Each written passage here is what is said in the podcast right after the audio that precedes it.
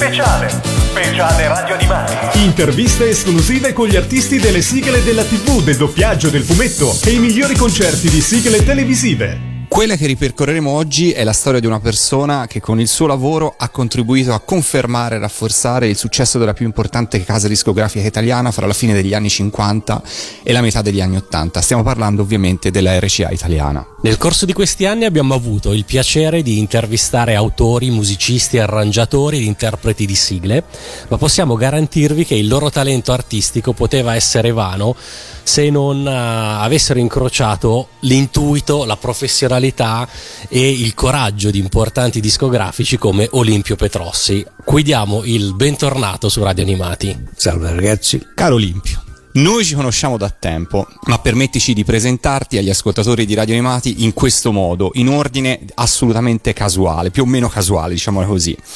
Heidi, il grande Mazinga, Candy Candy, Daltanius, Lupin, Blue No, Lady Oscar, l'Uomo Tigre, Chobin, Yattaman, Doraemon, Carlo il Principe dei Mostri, Kenny il Guerriero, Gli Gnomi delle Montagne, Lulu, Belle Sebastien, Trider G7, Pinocchio Perché No, Sanpei, il Dottor Slamparale, L'Ape Maga, Galaxy Espes, La Spada di King Arthur, Sammy Ragazza del West, Pelin Story e Ken Falco. Può bastare, può bastare direi.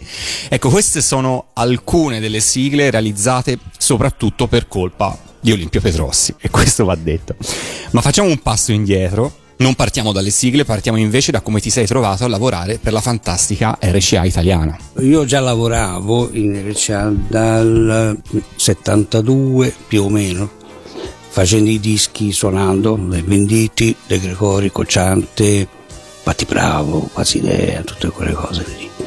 Nel 74 fui assunto direttamente dentro e lavorano dall'interno come produttore interno, assistente musicale, tu, tutta quella trafila lì. Intorno al 78 circa venne fuori questo fenomeno delle sigle. La prima è stata Heidi, che il mio nome sul disco non c'è perché per noi era una, una cosa così. 26 puntate, eh, sembrava chissà che. Primo cartone a colori, Rai, Ok, abbiamo fatto, mi hanno chiamato, cioè occupatene te, perché in quei momenti, essendo io la recluta, mi scaricavano tutte le cose un po' più... o, quanto, o i miei colleghi più anziani scappavano, o quantomeno c'era la famosa frase si deve fare le ossa e me l'hanno fatte le ossa. Quindi fino a quel momento non avevi mai avuto un ruolo di discografico, eri stato più musicista. No, no, fino a, dopo il 74 ho dovuto smettere di fare il musicista perché era incompatibile. La direzione mi diceva o, o di qua o di là del vetro. Se no c'era conflitto di interesse anche con gli orchestrali. Ogni tanto suonavo ancora, sì, ma così facevo, regalavo il turno alle altre persone. Ma e sei stato tu quindi a coinvolgere Franco Migliacci, Elisabetta Viviani e a creare tutta la squadra di Heidi? No, no, agli inizi non proprio, perché io lavoravo nel settore italiano. Devo spiegare una cosa, ehm, le sigle facevano parte di questa etichetta Original Cast, che apparteneva alle edizioni musicali, non alla linea italiana, cioè pagavano loro. Era come quello che adesso si potrebbe dire il settore audio-video, quindi dentro quell'etichetta c'erano principalmente le colonne sonore, qualcosa di teatro e convergevano lì. Quando è cominciato ad andare avanti mm, le cose in maniera un po' più sostanziosa, si è dovuto decidere di dividere anche l'original cast per un fatto di budget, per un fatto di, di spese, di programmazione, perché l'etichetta original cast che era gestita amministrativamente da un signore che si chiamava Guido Cenciarelli, che è il papà delle gemelle. e lui come ligio rigido, lui aveva i budget precisissimi, tot violini, tot chitarre, batteria, cori, eccetera, eccetera. Con le sigle non era possibile. Lì c'era do coio coio, insomma non lo so che succede. Non c'erano tempi, non c'era programmazione, quindi abbiamo dovuto ridividere ulteriormente per le edizioni musicali. E quindi io dall'italiana sono più o meno passato di qua perché era diventata una cosa abbastanza sostanziosa. Ma sei stato tu che sei andato dall'autore del testo di Volare a dire ma perché non mi scrivi due versi su questa bambina che gioca con le caprette? No, lì credo sia stato Massimo agli inizi perché io non sapevo niente. Io sono stato chiamato al momento della realizzazione. Massimo Cantini. Mario era il direttore, Massimo il fratello, che poverino era sempre molto bistrattato perché tutti pensavano che era raccomandatissimo, ma io po- vi posso assicurare che era esattamente il contrario. Si doveva fare le ossa anche lui. Eh, no, non è quello, perché lui lavorava in CIA, essendo il fratello, spesso pensavano che era uno agevolato invece assolutamente. Per Heidi no, l'ho trovata già fatta da loro, io so, ho pensato solo alla realizzazione. Poi gli altri sì, Mazinga, Daltani, poi Franco. Sì. E quando sei stato coinvolto sul progetto di Heidi era già stata scelta anche Elisabetta Viviani come voce? Sì, sì, era già stato fatto da Mario Cantini, l'editore. C'era questa occasione della RAI perché io facevo coppia con un'altra persona che è importante dirlo, che si, chiama, si chiamava Anselmo Nataricchio la mia vittima. Era lui che teneva i rapporti con la RAI, con i produttori mm, dei cartoni cinematografici per le edizioni musicali. E avevano già fatto, io ho pensato solo alla realizzazione, in quel caso lì.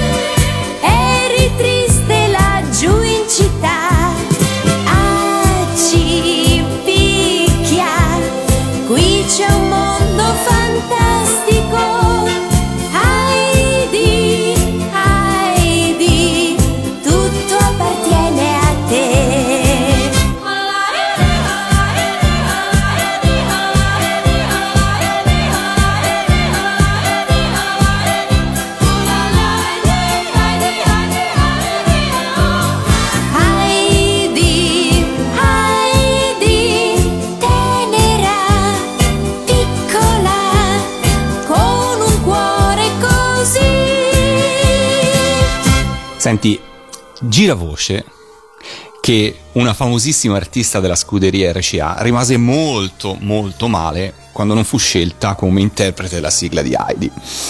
Si parla, beh, possiamo anche dirlo, insomma, eh, Rita Pavone in particolare.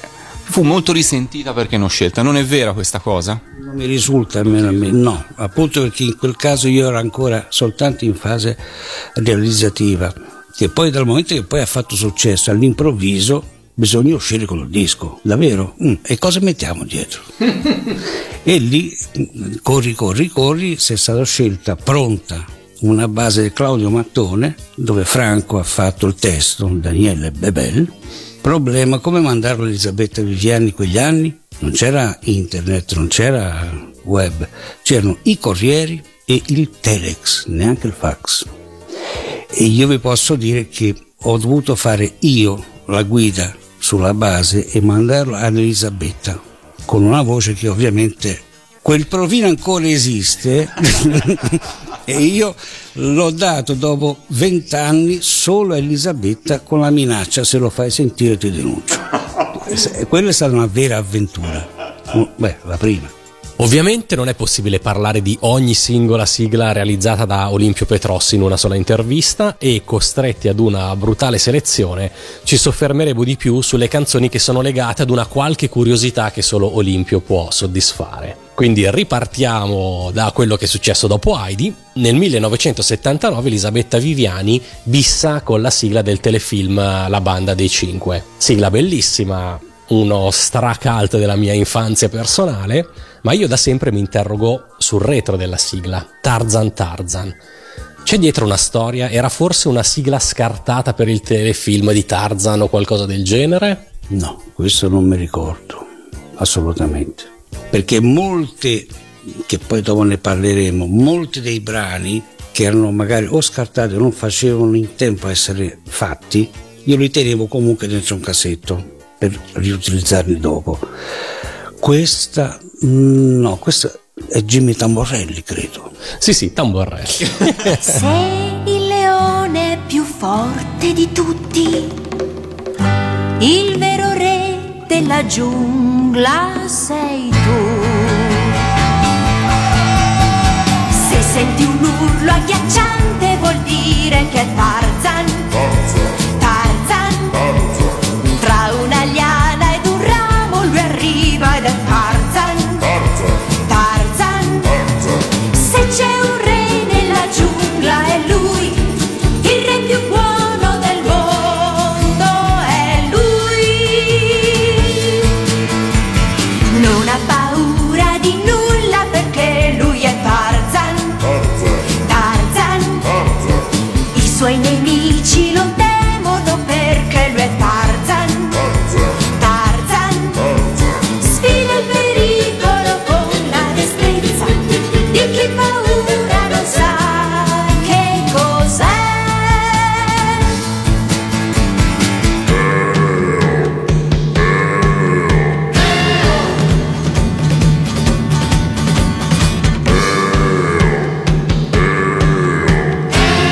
Sempre nel 1979 nascono i super robot e arriva anche il grande Mazinga che da solo apre mille domande. La prima riguarda la versione televisiva che è diversa dalla versione del 45 giri perché i cori sono mixati diversamente, c'è Douglas che si sente di più su disco e meno in televisione ma addirittura al finale della versione tv anziché sfumare finisce con un Mazinga. Come mai?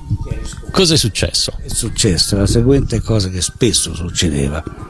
Al Mazinga siamo entrati in studio intorno alle 4 del pomeriggio. Verso mezzanotte era più o meno finita perché c'era sempre la famosa urgenza del giorno dopo del povero Anselmo Natalicchio. Olimpio sbrigati, Olimpio sbrigati perché devono montare la sigla. Questi si chiamavano sempre all'ultimo momento. Beh, verso le 11 sul tardi si ruppe la macchina, i registratori in studio. Che studio eravamo? Eravamo allo studio B, piano terra. Si è rotto un marchingegno che si chiama Capstein e si è rotolo tutto il nastro. Ovviamente sempre alle 11 di sera, quando era tutto chiuso, non c'era manutenzione né niente. Quindi con santa pazienza col tecnico, preso il nastro, ha cominciato a stirarlo, a rimetterlo un pochino a posto. Eh, non ricordo se lui riparò la macchina o l'ha sostituita, il registratore a 24 piste. Morale c'era rimasto un pezzettino che era in condizioni Adesso non mi ricordo bene se abbiamo ricantato o aggiustato qualche cosina lì sopra per metterla insomma a posto per poterla consegnare il giorno dopo. Io il punto esattamente ancora me lo ricordo e ho il mal di mare quando lo sento. Ed è vola, si butta dalle stelle giù in picchiata. Quel punto lì, io ancora lo sento, voi no, che passa troppo veloce ma per aggiustare quel pezzettino di nastro non ricordo oh, abbiamo risuonato, ricantato a mezzanotte, all'una di notte, una cosa. E ho fatto un, non il missaggio, era troppo tardi, ho fatto un trasferimento veloce, forse anche quasi mono, per consegnare il nastro per il montaggio. Il missaggio l'ho fatto giorni dopo, se non sbaglio nello studio di Claudio Mattone all'esterno perché non c'era posto. Invece, questo è vero lì sulla sigla è un'area diversa da quella del disco.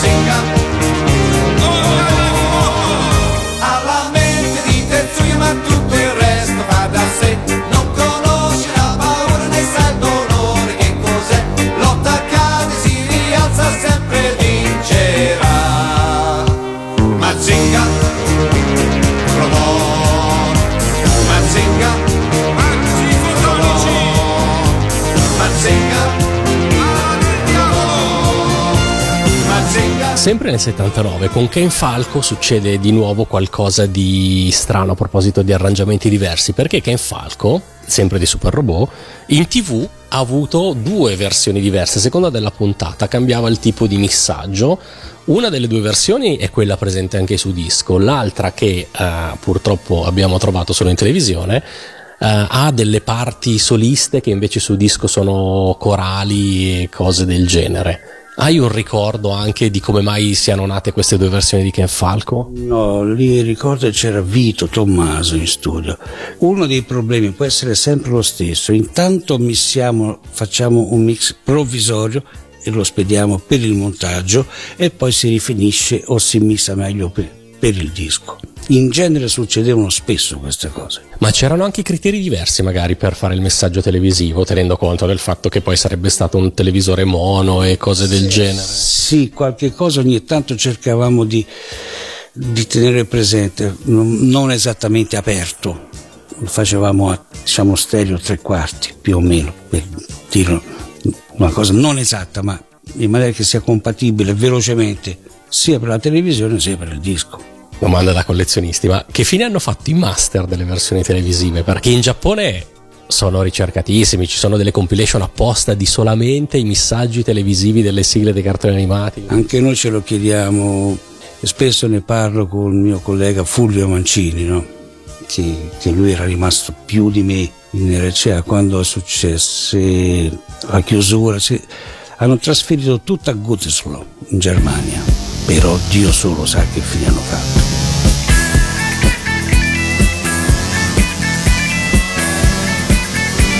Senti ragazzo, nella tua stanza, tra i manifesti degli eroi, lasciali un posto perché tu da grande di lui ti ricorderai.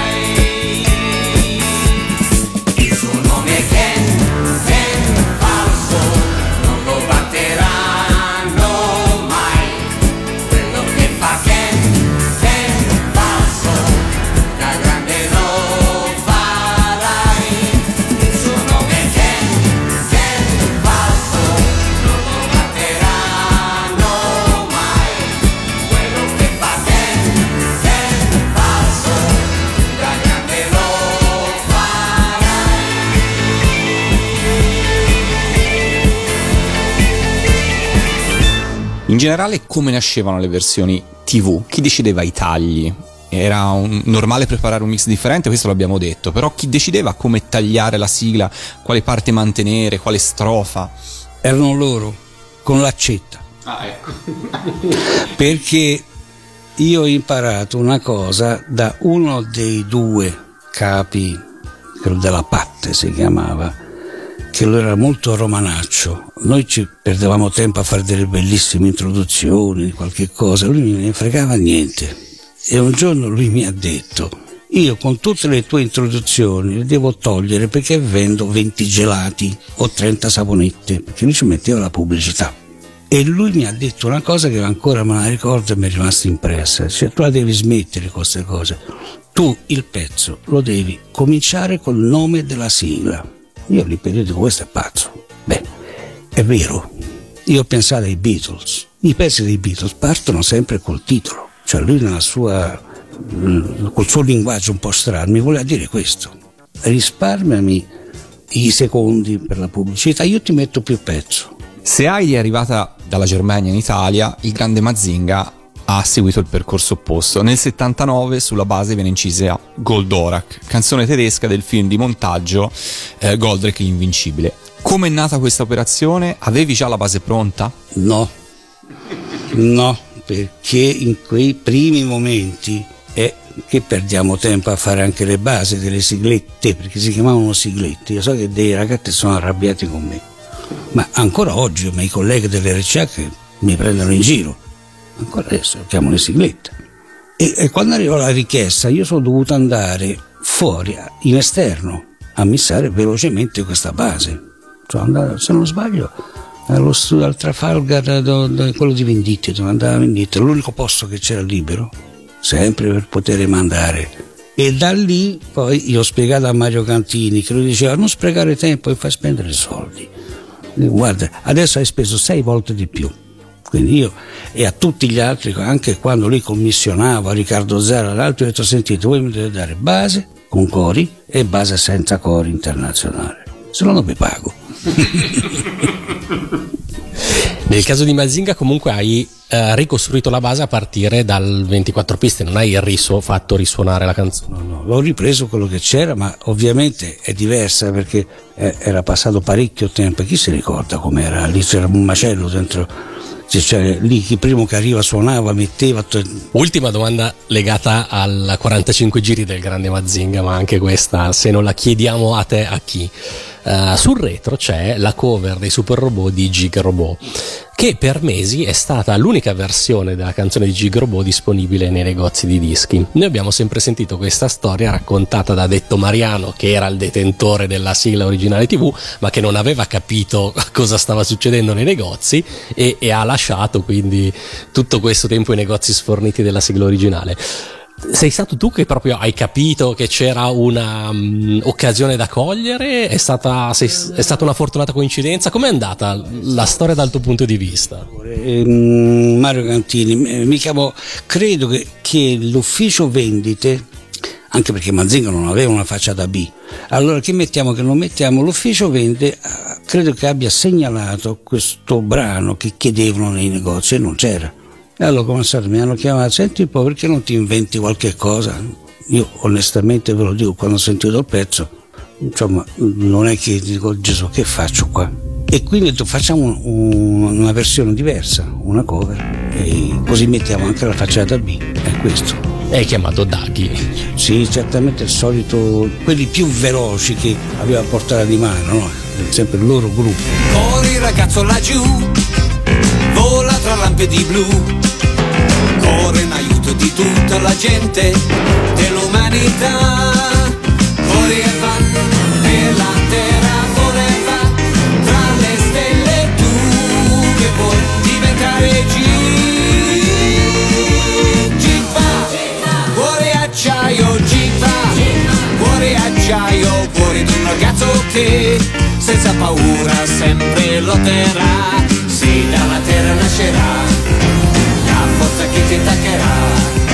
Noi restiamo tutti con te perché tu, tu sei G.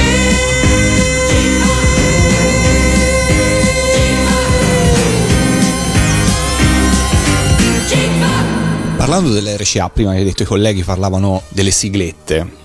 Fino al 1983 il direttore generale della RCA è il grande Ennio Melis che rapporto aveva il padre dei cantautori italiani con il lavoro fatto di un repertorio di Candy Candy, Mazinga? Nessuno, anzi spesso lui e Mario Cantini si sfottevano un pochino, no?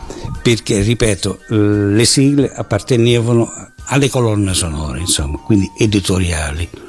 Melis non ne voleva sapere niente, non, assolutamente. Quando andò via Melis, e lì è successo che si è tutto conglobato e allora con il settore di Mario Cantini io e gli altri abbiamo assorbito sia l'italiana e sia l'edizione. Io sono tornato alla parte italiana e tutto era soffocante e nell'84 ho cominciato a, come si chiama, mollare un po'. Questo è uno dei motivi, l'altro motivo è che era subentrato già Berlusconi quindi piano piano sono andate scemando un po' da noi le sigle. Rimanendo però all'inizio di questa storia, uh, le sigle dei cartoni animati RCA segnano un po' una svolta rispetto alle canzoni per bambini RCA di pochi anni prima. Sto confrontando quindi le sigle dei cartoni animati con uh, Sei forte papà, Johnny Bassotto, Manemi Spoteto, che erano più, boh, forse infantili, paternalistiche. Questo cambio è qualcosa che mh, hai voluto dare tu, avevi un modello di riferimento in mente? Come è avvenuto e quanta consapevolezza c'era in questo cambiamento che, che vediamo? Sì, è vero. Eh, dunque, io sono stato cresciuto in Brasile, quindi io sapevo che cos'erano telenovelas, che cos'erano le sigle per i ragazzi, non per i bambini.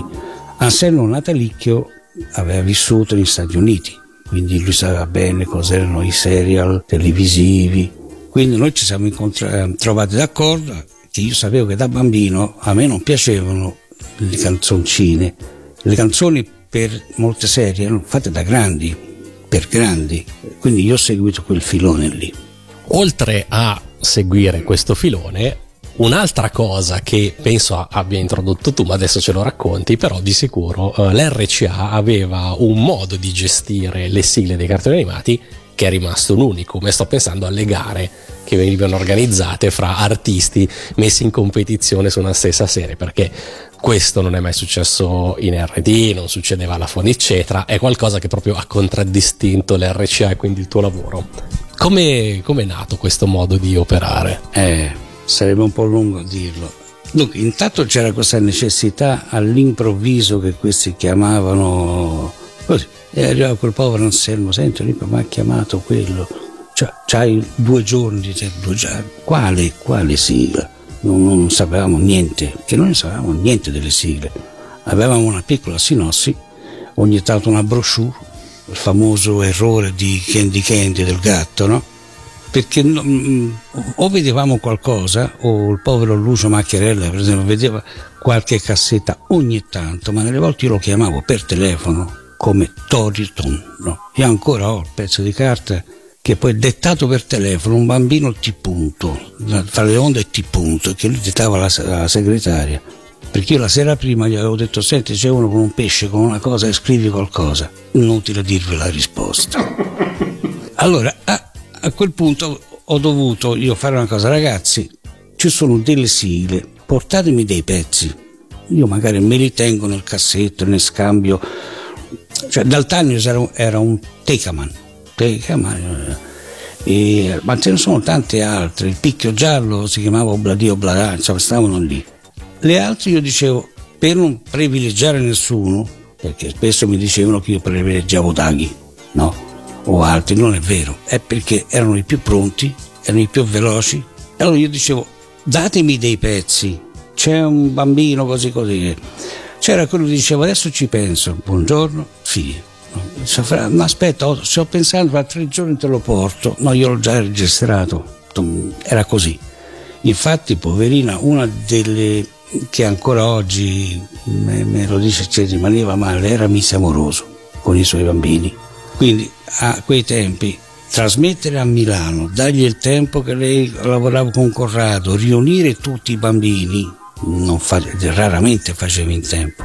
Io però cercavo di con Anselmo, mandiamolo anche a Missa Amoroso. Quando sarà pronta, quando si registra, non lo so, perché quelle delle compagnie non ci dicevano quasi mai quando mandavano in onda. Quando, quando. E ho dovuto aprire io con degli altri ragazzi, il primo che viene, io registro. È brutto dirlo, ma era così. Credersi un gatto è presto, prestissimo fatto. E lunga felina che graffi. Lavarsi pochino, proprio come fa Paolino.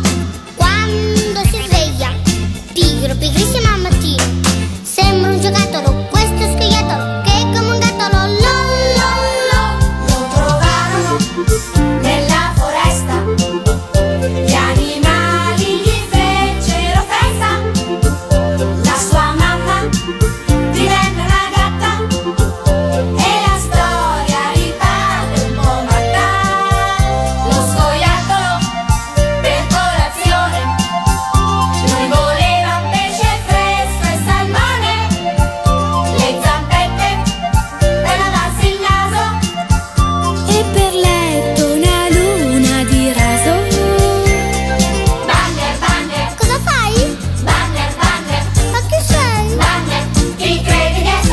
Qual è stata la sigla per la quale si sono mobilitati tutti più velocemente? Diciamo la più ambita, quella che tutti hanno detto no, questa volta devo arrivare subito. Ce n'è una, diciamo, che più di altro ha, ha mosso tutti.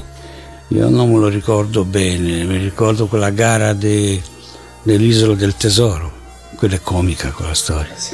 Io immaginavo proprio l'isola del tesoro potesse essere una risposta perché di quelle sono emerse durante gli anni tantissimi provini, no? quindi conosciamo quello, ovviamente la sigla originale di Toffolo, la versione di Rocky Horse, una versione di Corrado Castellari, una dei fratelli Balestra. È, è- una serie per la quale ognuno tira fuori, ah questo era il mio provino per l'isola del tesoro. E quella lì ricordo che era assurda, quella storia divertente, cioè, tra virgolette, perché stavamo al secondo piano, studio B e studio C, di qua c'era Toffolo, di qua c'era Daghi che cercarono di fare il meglio che potevano per fregare Toffolo. No?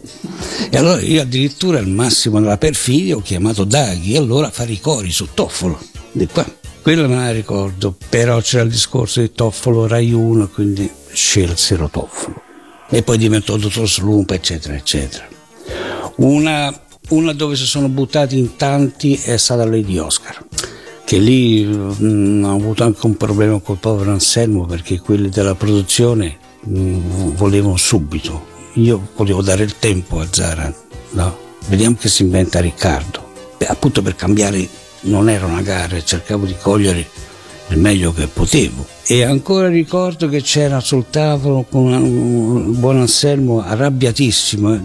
Facciamo questa, questo è ok, questo è ok. Dico Anselmo, di a quello che mi aspettassi ancora un giorno. Vediamo quando è arrivato alla, alla cassetta di Zara, piano e voce io sono cascato per terra. Problema, quanti giorni ho ancora? Riccardo, dovevo dire sì o no a Riccardo in base a quello che mi dicevano quelli. Ecco, lì un altro un momento di difficoltà, però ne valsa la pena. Noi. Grande festa alla corte di Francia, c'è nel regno una bimba in più, biondi capelli e Oscar ti chiamerai tu. Il buon padre voleva un maschietto, ma ahimè sei nata tu. Nella culla ti ha messo un fioretto, Lady dal fiocco blu. Oh Lady, Lady, Lady Oscar, tutti fanno festa quando passi tu. Oh Lady, Lady, Lady Oscar, come un moschettiere, padre ti sei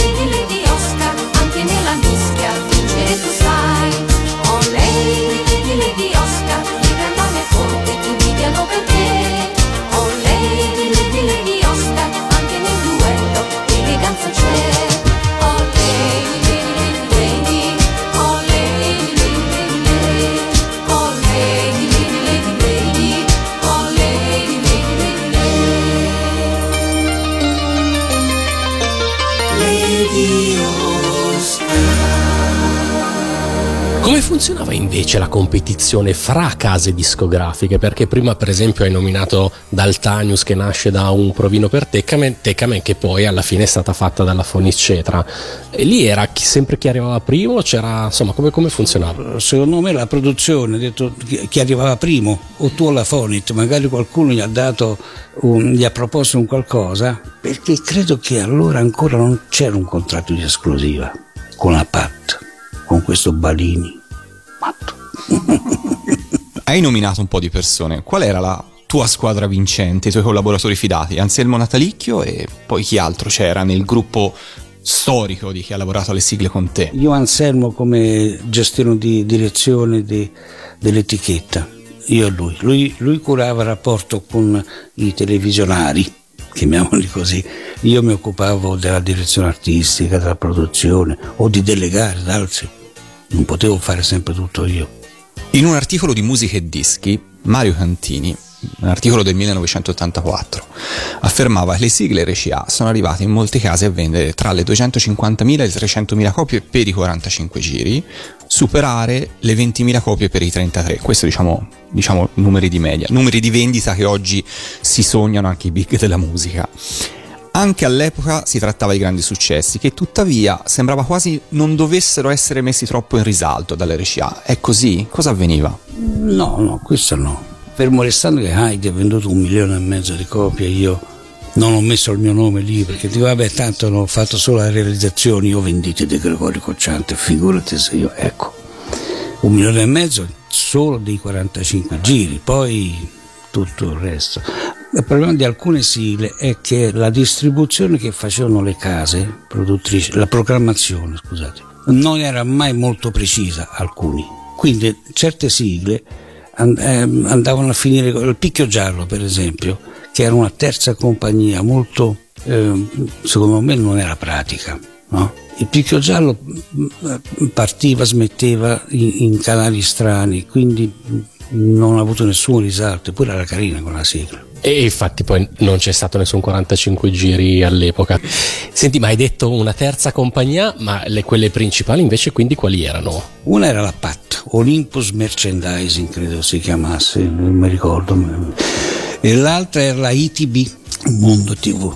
Ora che gli anni sono passati, però, riusciresti a dirci a ricordo? Abbiamo citato Heidi, però secondo te quali sono stati almeno i cinque dischi di sigle fra quelli che hai realizzato che hanno venduto di più? Riusciresti così a stilare una classifica, secondo te, dei cinque cavalli di battaglia della RCA? Da un punto di vista proprio di vendita? Quello magari no. So che hanno andato bene Ken Falco, Mazzinga, Daltanius, vabbè, a parte Heidi che è un caso a sé, Pinocchio ma c'è, c'è un, un, un, pezzo che è una cosa molto strana, molto diversa da tutte. Lì è stata l'intuizione di Mario Cantini, vecchia volpe editoriale. Dunque, Lupin. Lupin a un certo punto lui mi ha chiamato e senti c'è questa sigletta hm?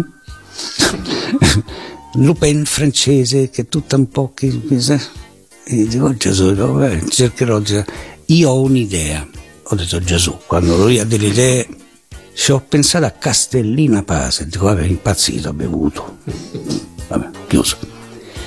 E invece aveva ragione, perché Castellina Pase ancora oggi è suonato, quindi ha reso molto non discograficamente, editorialmente, eh, quello è l'occhio del, dell'editore, e aveva ragione quindi è un caso a parte quello lì. Ora, quanto abbia venduto non lo so. Chi lo sa che faccia, chissà chi è, tutti sanno che si chiama Lupin. Era qui un momento fa, chissà dove, dappertutto hanno visto Lupin. Ogni porta si aprirà, chissà perché, se la carezza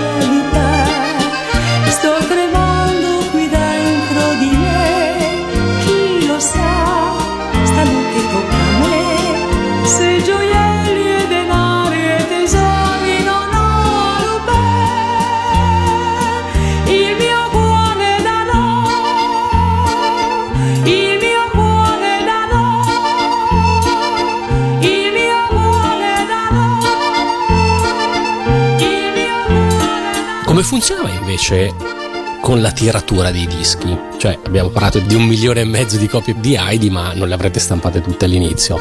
C'era una tiratura iniziale, poi man mano arrivavano richieste e ritornava. La tiratura iniziale era sempre bassissima, come da colonna sonora, cioè le mille copie, tanto da contratto, che così funziona. La linea italiana, la prima stampa erano, non so, 2000, 3000, 5000 secondo. Le colonne sonore si stampavano 300-500 copie promozionali, giusto per averle. Con le sigle si partiva così, vediamo che succede. Si partiva anche lì con 1000, 1500 già. eh, già era pericoloso. Infatti la segretaria quando mi chiedeva quante ne mettiamo qua, eh, 500, metti 1000, dai, speriamo che non brontolino. Perché non si sapeva cosa succedeva dopo. Assolutamente, non sapevamo, spesso non sapevamo quando andavano in onda. Io cercavo di accoppiare, appunto sono nati poi gli accoppiamenti, cercavo di sapere quali erano una più vicina dell'altra come, come emissione, come programmazione televisiva, se, se riuscivo. E allora li accoppiavo perché non si sapeva cosa succedeva. Poi quando arrivavano le richieste, allora se, se li stampava altri mille, altri duemila. Sai che oggi c'è chi colleziona anche ogni ristampa, cioè va a vedere sulla, sulla stampa delle copertine c'è un codice che indica lo stampatore e che quindi magari in so di Candy Candy esistono, che sicuramente uno dei 45 giri che è andato meglio, ci sono tantissime ristampe fatte da centri di stampa diversi, erano 4-5 in Italia credo per l'RCA almeno. Sì, ma a quei tempi c'era ancora lì dentro, si faceva tutto lì. Poi dopo andavano, sì, soprattutto all'Aquila, ma questo dopo agli inizi fino all'80-81 c'era la stamperia lì, sempre. A proposito di Lupin, abbiamo nominato prima la sigla di Castellina Pasi per la seconda serie, ma nel 79, quando Lupin arrivò per la prima volta in Italia, eh, la RCA abbinò al cartone animato come sigla il brano Planeto di Daisy Dates and the Bumblebee. Eh, come è avvenuta questa scelta in un periodo in cui comunque le sigle oramai erano esplose? Heidi c'era già stata, Mazinga penso anche, e um, come, come, mai non, non hai fatto un brano originale? Perché prima non c'era tempo, io ho la disperazione solo a ricordarmelo. Non sapevamo cosa mettere dietro, bisognava uscire subito, non ce n'era forse neanche una vicina e ogni tanto io avevo anche mio amico dell'internazionale che mi diceva ah oh perché non mi metti qualche cosa? Così almeno lui pubblicava il disco. Dico scusami ma come faccio a mettere l'internazionale? E il buon Anselmo dice proviamoci. Questo è quello che io ricordo. Perché dovevamo stampare. Allora mandiamo il planeto lo mettiamo dietro poi chissà cosa succede. Era così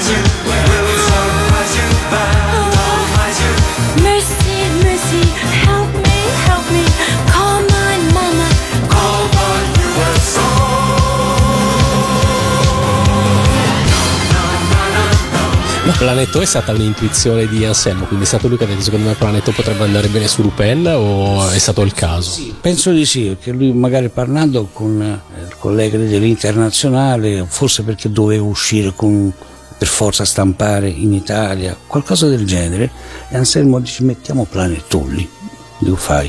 Senti, ma a proposito dei tempi no? a disposizione per realizzare le sigle, ogni tanto c'era questa urgenza terribile, come ci dicevi eh, per, per esempio Lupin.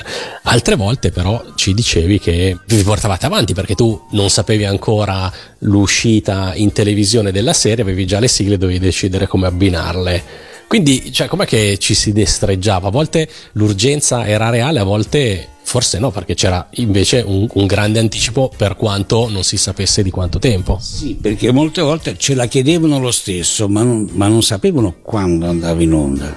Tanto è che ogni tanto avevo dei problemi con l'amministrazione. Senta, ma lei sta registrando tutte queste cose, ma quando escono? Ecco. E, mm, mi hanno detto, mi hanno promesso che mi danno una programmazione, però per montarle le dovevo fare. Poi quando non mi ricordo bene, ma una volta ho fatto una media. Normalmente uscivano sei mesi dopo della consegna. Mediamente era così. Ce n'è una terribile, Dottor Slump, mi sembra un anno e mezzo dopo. Credo sia quella, non mi ricordo bene. Alcune erano immediate, ma pochissime, pochissime. Perché questa, la Olympus Merchandising era un pochino più organizzata la, invece la, la, l'ITB Corradi che se mi sente Corradi mi ucciderà. Loro niente non, non, non, c'era verso di chiedergli una programmazione. Mentre la Olympus erano poche ma buone le sigle no? Corradi andavano a chili. Mi mandavano i cassettoni scegliete voi. E no e avevamo un contratto. Era così Ricordiamo un po' di sigle legate all'Olympus, Lady Oscar, Candy Candy, Cyborg, queste sono eh, Ciappi, Mazinga, insomma queste sono dal Tanius. C'è però una sigla che ci fa pensare che in qualche modo forse la, la, rincorsa nei tempi abbia giocato a vostro svantaggio e parlo della sigla di Giorgia Lepore del 79 che si chiamò Valentina e poi diventò Pelin Story. Lì cosa, cosa, successe esattamente? Testo simile, però la prima non è sigla, la seconda sì. Non mi ricordo niente, questa, questa non mi ricordo niente, assolutamente niente.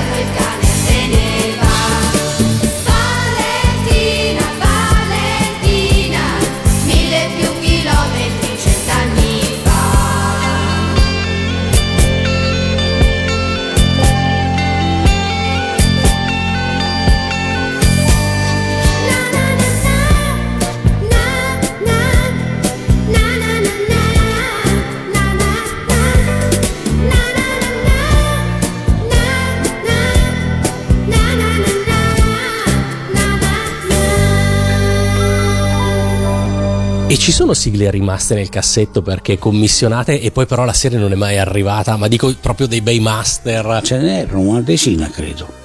Ginguis e Guis Luger, credo, erano due nomi terribili. Ma queste sono andate in tv. Io parlo proprio di, di, sigle che voi avevate realizzato per filo e per segno, però poi il cartone per un qualche motivo non è mai arrivato. Eh, probabilmente in mezzo a quelle dieci sì, o che non sono mai uscite, mai messe in onda le realizzate proprio che non sono mai montate, no, questo no. No, se no, mi avrebbero ucciso, già mi volevano uccidere così. Prima di abbandonare il 1979 c'è però un altro capitolo da affrontare perché um, forse non tutti sanno che fra un grande Mazinga e un Ape Magà Olimpio Petrossi, forse per esorcizzare adesso ce lo dirà lui, ha curato il debutto discografico con la RCA di Ilona Staller, in arte Cicciolina un intero album con tutti i relativi 45 giri, seguito l'anno successivo da un ulteriore 45 giri che è Buone Vacanze. Cosa, cosa ci puoi raccontare di questa avventura? Meglio che non vi racconto niente. No, è stata sì un'avventura che chi portò Cicciolina all'RCA è stato un nostro collega del, dell'internazionale editoriale, Aldo Mazzetti, che lui non era uno normale come persona e aveva fatto questa proposta perché questa ragazza eh, era Radio Luna se non sbaglio aveva di un, un certo seguito e ovviamente non so com'è nata la cosa, dice proviamo a fare un disco perché deve fare dello spettacolo, ecco il discorso editoriale. E Mario Cantini, con tutto il suo pudicissimo, lui ha detto di sì. Ovviamente aveva cominciato Tonino Coggio, credo, con Ilona i primi pezzi. Poi dopo non ricordo cosa sia successo, per andare avanti chi chiamiamo? Quello che si deve fare le ossa. Andò così più o meno. Però aveva già cominciato a fare qualche cosa. Eh, dentro con l'album c'è anche un pezzo di Morricone, Cavallino a cavallo. Quindi sono immune da qualsiasi ma l'hai, l'hai, voluto tu, hai detto ci vuole almeno anche un pezzo di Morricone perché così nessuno me lo rinfaccerà. No, c'era, quindi abbiamo messo anche quello dentro. Io poi ho cercato gli altri pezzi, le altre cose è meglio che non ve le dica perché.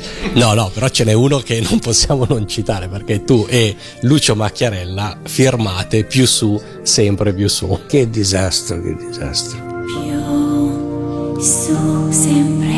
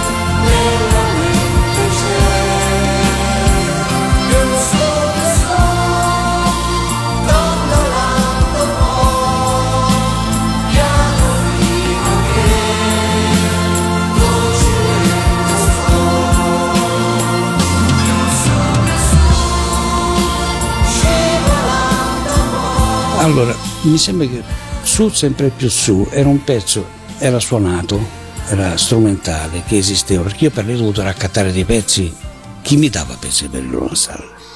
Mi, avrebbero menato, quindi ho, ho cercato di beccare dove potevo.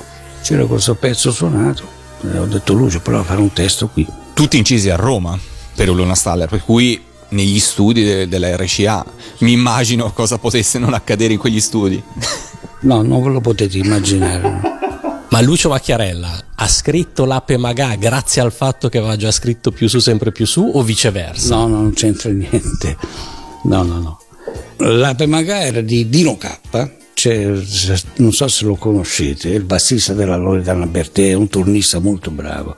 Il provino è suo, se voi sentite il provino suo è come se un elefante canta la farfalla, è una cosa atroce E poi è stato sempre per l'urgenza, sono andato a registrare fuori e mi aiutò molto Noro Orlandi. Io non sapevo come destreggiarmi lì con quel pezzo. E prr, prr, prr, quel cosa, quello è Stefano Senesi, cioè ovviamente le risate, no? E mi aiutò lei e lì lei mi ha suggerito la vocina della Lepore sulla Pemaga.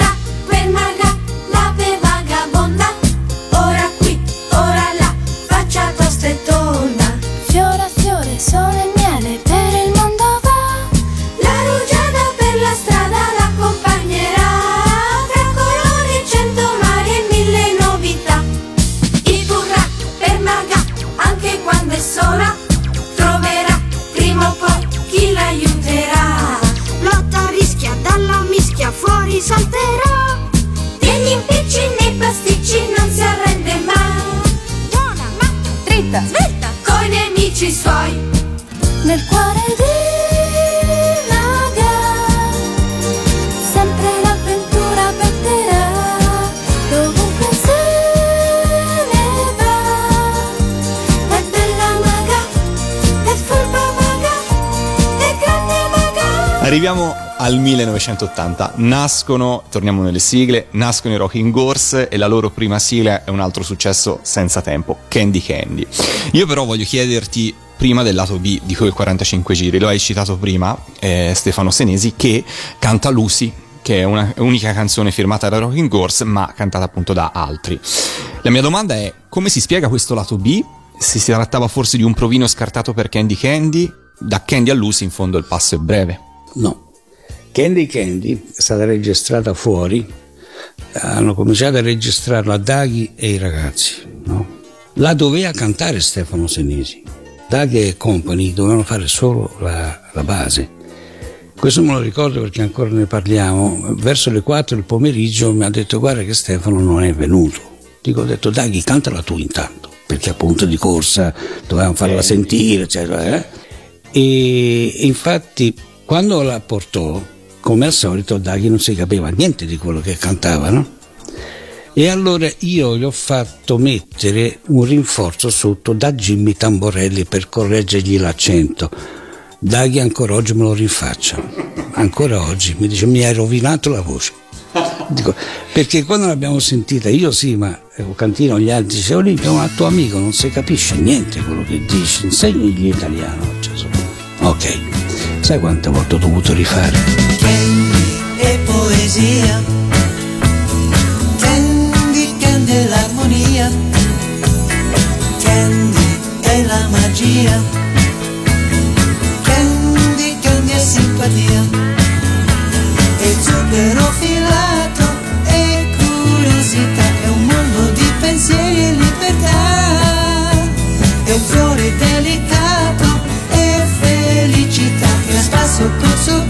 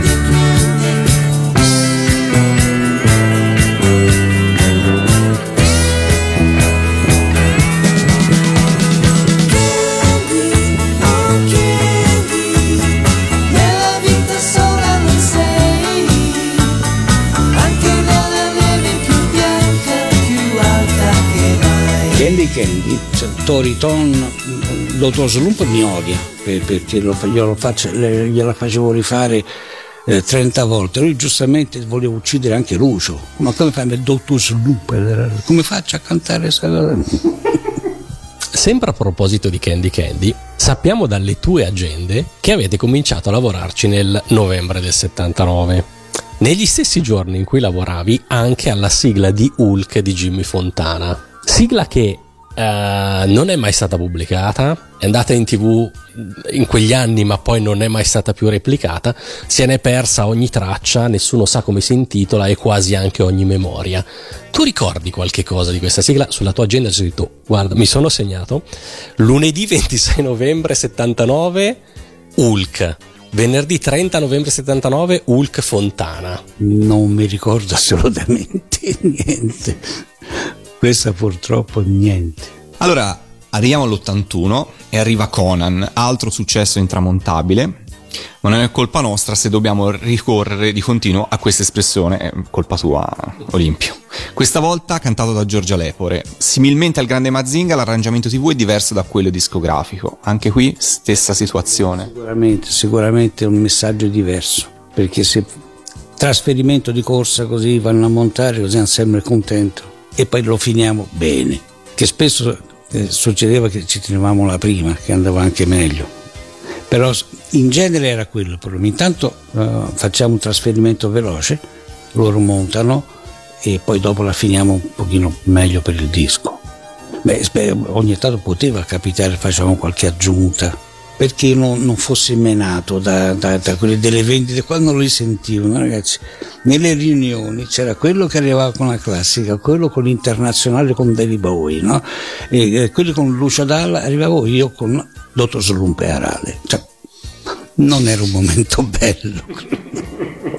Senti, ma mh, quando una sigla era proposta da Daghi, magari era scontato che la cantasse lui, la proponevano i cavalieri, la cantavano loro. Quando a cantare era Giorgia Lepore, il tutto partiva evidentemente da un provino che non era proposto da lei. Eri tu che decidevi questo pezzo adatto per Georgia piuttosto che Sara K? Come funzionava? Sì, sì, ma in genere è così. No, le bambine eh, era più che anche quella di Massimo, no? Ancora l'ho io, Fabiana, ancora ce l'ho in, in, mente quell'immagine che la cuffia era più grande del suo viso, era piccolina, aveva la febbre e io mi volevo accontentare e Massimo no, no, ancora, ancora, ancora. Ma era solo un fatto di praticità. Facciamola cantare a tua figlia ma molte volte i cori facevamo non solo tra noi, ma chiamavamo le segretarie, i, fonici, infatti ogni tanto c'era anche qualche problema, ma era così, casuale. Sara K, cioè, è la figlia di Dino, farò cantare la tua. Invece in quel caso lì no, facciamolo cantare la lepore perché la vocina, vediamo se può, se non può. Com'era quello til til. A proposito di gente che viene chiamata a fare i cori e volendo proprio anche a proposito di Tiltil Mitil e l'uccellino azzurro, alcune sigle di cartoni animati sappiamo che hanno anche te fra i cori. Questa forse non era la regola o forse era l'eccezione, vogliamo chiederti proprio questo, cioè quante volte, se ti ricordi anche qualche pezzo, hai partecipato ai cori e quante volte magari sei intervenuto suonando strumenti? Quasi sempre, i cori sempre, per fare numero. Mazinga, Daltanios, Tiltil Milti, che non vi posso raccontare bene com'è andata perché non è il caso. Oramai siamo grandi, però certe cose possiamo anche scoprirle. E, no, ma quasi sempre, cioè andiamo di là facciamo dei coretti. Spesso andavo anch'io per fare numero, no? io, Jimmy, insomma, eravamo noi. Quindi lo fai 3-4 volte, infatti Mazinga, Daltanios il timpano sono io. Quello è il mio orgoglio di dirlo. C'era il fonico che era disperato. Poi,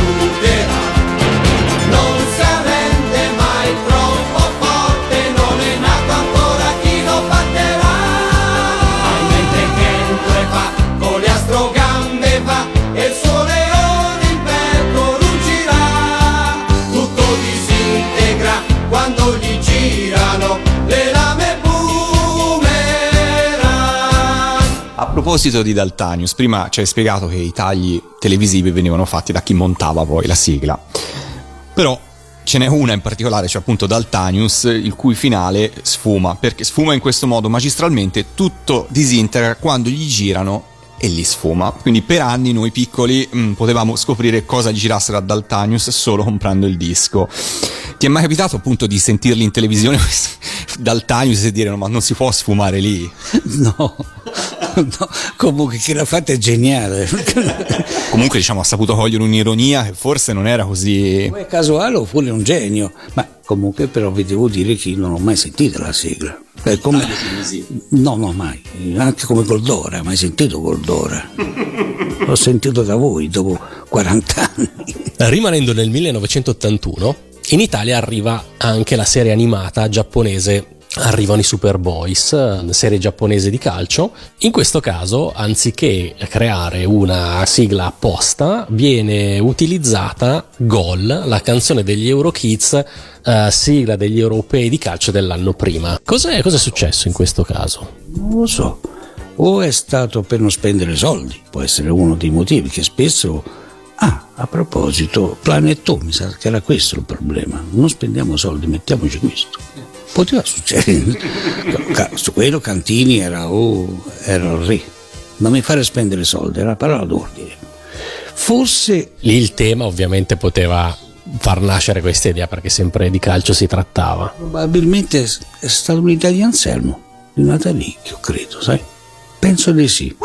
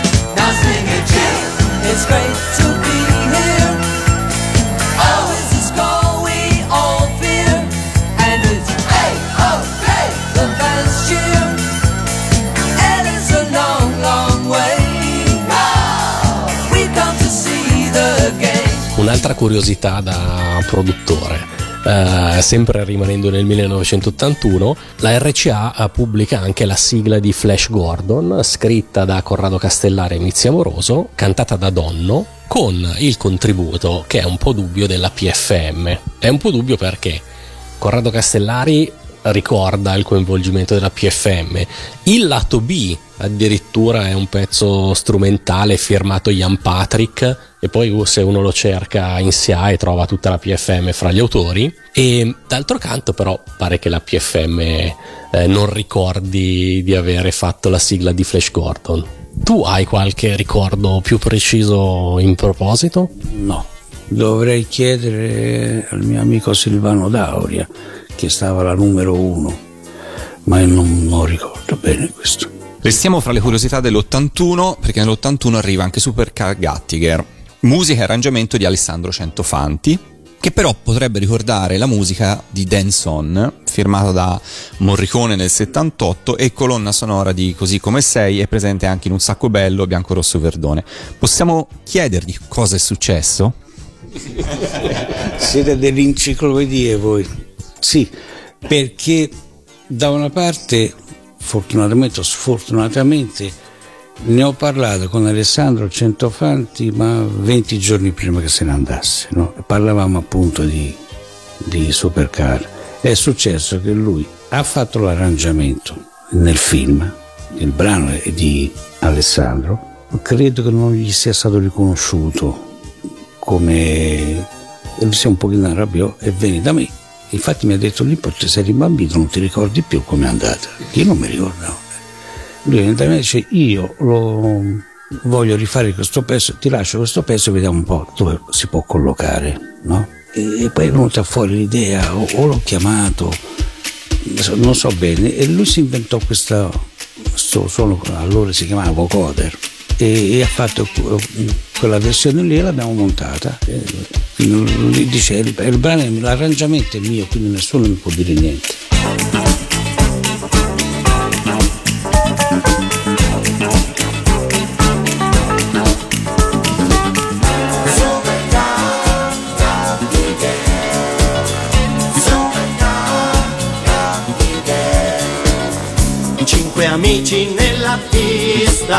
Laggiù sono uniti, sono forti e vedrai.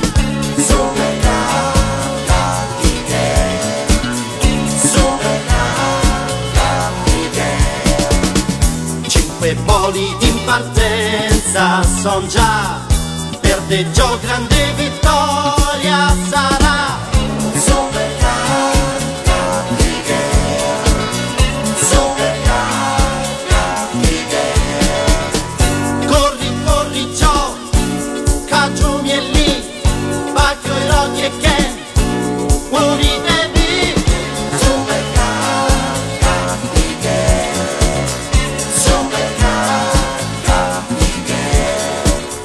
Beh, perché ci sono invece sigle, le abbiamo nominate prima, Gingaser, Gaslacker e il picchio giallo? Cioè, forse in parte ce l'hai già detto, però mh, era più legato al picchio giallo, ma Gingaser e Gaslager, perché non è mai uscito un 45 giri? Fra l'altro, una delle due Gingaser era pure elencata sul TV-Landia numero 6, l'album TV-Landia numero 6, poi dentro il disco non c'è, però dalla copertina sembrerebbe esserci. Credo che sia da, eh, il fatto che non stavano in programmazione, perché le vendite, giustamente, mi dicevano, "Oni, cerca di, cioè dobbiamo vendere dischi, cerca di dirci, eh, di stampare delle cose quando escono, quando stanno in onda. Addirittura volevano che quando ci sono richieste, io gli dicevo, "Eh, chi- che ne so quando, con quando, se ci saranno. Però i dischi alcuni bisognava stamparli se stavano in onda. Era un meccanismo complesso, quello lì era diventato. Ecco, ma è stata separata poi proprio la, la zona sigle, sigli- siglette. Ma anche forse perché poi ai tempi la programmazione delle serie animate era regionale, non era nazionale. Quindi stampare un disco comunque significava un'operazione nazionale con un disco che poi magari avrebbe venduto in Liguria e in Puglia nessuno sapeva di cosa si trattasse. Esattamente, dimenticavo questo particolare anche, che a quei tempi era ancora era guerra infinita, no? Dei canali televisivi, eh, le, le emittenti regionali, non regionali, dove, non dove, è vero. Fra l'82 e il 1983 Giorgia Lepore ha cantato due sigle per Mimì che giocavano entrambe a pallavolo ma erano protagoniste diverse di due serie diverse. Mimì e le ragazze della pallavolo 1982 e la fantastica Mimì 1983-84. Considerate le classiche gare RCA, le due canzoni sono forse nate in competizione per la stessa serie e la fortunata omonimia ha poi permesso di usarle entrambe? Io non ricordo bene come andò, perché una è di lui, è di- della Vistarini, no, Lopez, e- ed è la fantastica Mimì. L'altra è di Lucia ed è proprio sua, è vero. Solanda Rocking Horse, che io ho il provino che lui ha fatto a casa, terrificante. Bellissimo, perché a casa sua mi sembra che Mike Fraser, per fare la batteria, metteva un metronomo dentro il secchio dell'acqua, per terra. E sentivi... E quello era la cassa. E, e, e, mi sembra che sia, sia proprio Mimì, ma non credo che ci sia una.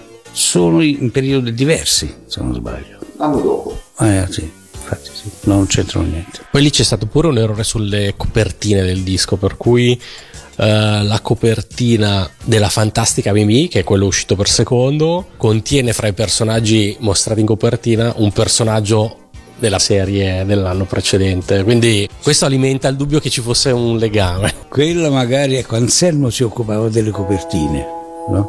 Io, no, io, io, io mi fermavo a...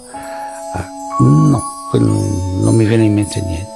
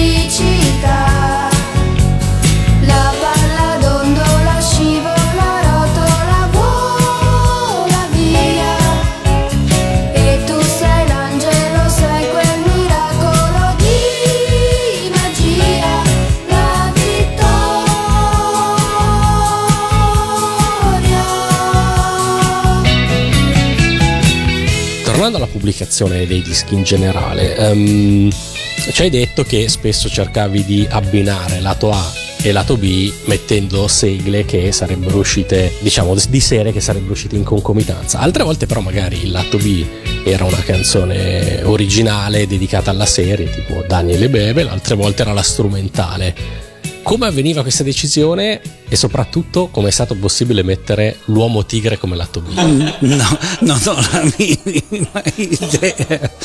Per, o perché uno è uscito prima, l'altro è uscito dopo, non sapevamo cosa mettere dietro, allora si accoppiava così come capitava, no? E succede. Ma c'era un criterio sulla decisione chi è lato A e chi è lato B? No, beh, lì nel caso era Zara lo stesso, no? Chissà quando uscirà l'uomo tigre, forse era quello. Intanto lo mettiamo. Che bisogna mettere qualcosa dietro per non mettere le versioni strumentali. Pochissime ne ho messe. Perché in effetti dicevo, ragazzi, che dobbiamo, quante ne dobbiamo stampare di queste sigle? Forse era uno dei motivi, era quello. E sempre a proposito, diciamo, di questioni mh, da produttore discografico, sappiamo da racconti che abbiamo avuto intervistando tanti artisti che c'era un po' una preoccupazione in RCA di non inflazionare alcuni nomi come i Cavalieri del Re, che ogni tanto pubblicavano come Ghio, Maro, Riccardo Zara, vedi l'Uomo Tigre, i Balestro ogni tanto pubblicavano come Condors, Mauro Golsan ogni volta cambiava il nome del gruppo ad ogni disco. Ma non sarebbe stato meglio invece proprio il contrario, fare in modo che i bambini si affezionassero a certi nomi? Da dove nasceva questa idea che uh, si dovesse continuamente cambiare nome al gruppo? No, per quanto riguarda i Rocking Horse o i Super Robot, abbiamo, io, io, ho tenuto fede proprio io per dare un, un'impronta. Zara, no, era, era, Riccardo, poi ogni tanto era Clara, ogni tanto era, cioè Ghio ma sempre Riccardo Zara era, sempre il Cavaliere del Re. Gli altri, eh, ogni tanto si sceglieva un nome, non erano un gruppo, no? Forse per questo, mentre invece i Rocking Horse era ben preciso, erano i Bubble. I Super Robot erano i robotari, e Riccardo era la classe, insomma, mettiamola così. Gli altri erano un po' ibridi, quindi non c'era una collocazione precisa.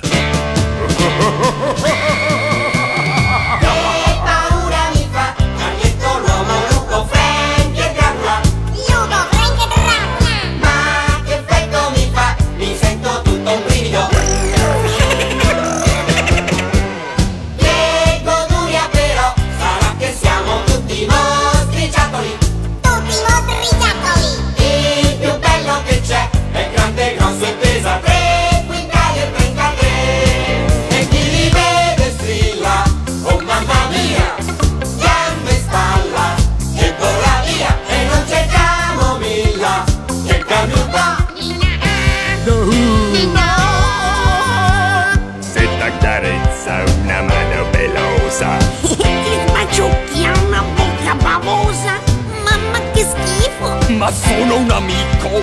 Carlito. Draculino e Frankenstein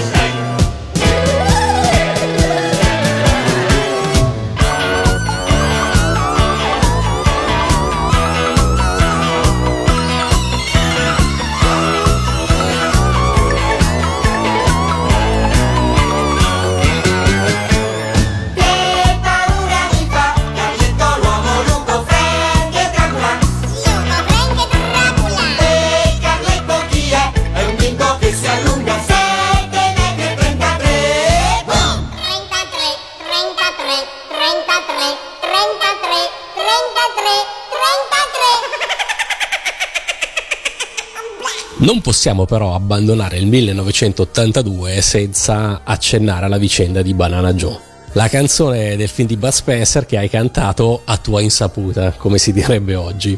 Ci racconti di nuovo com'è andata e eh, vorremmo capire insomma se è stato un errore o un tiro mancino che ti hanno segnato in modo molto astuto.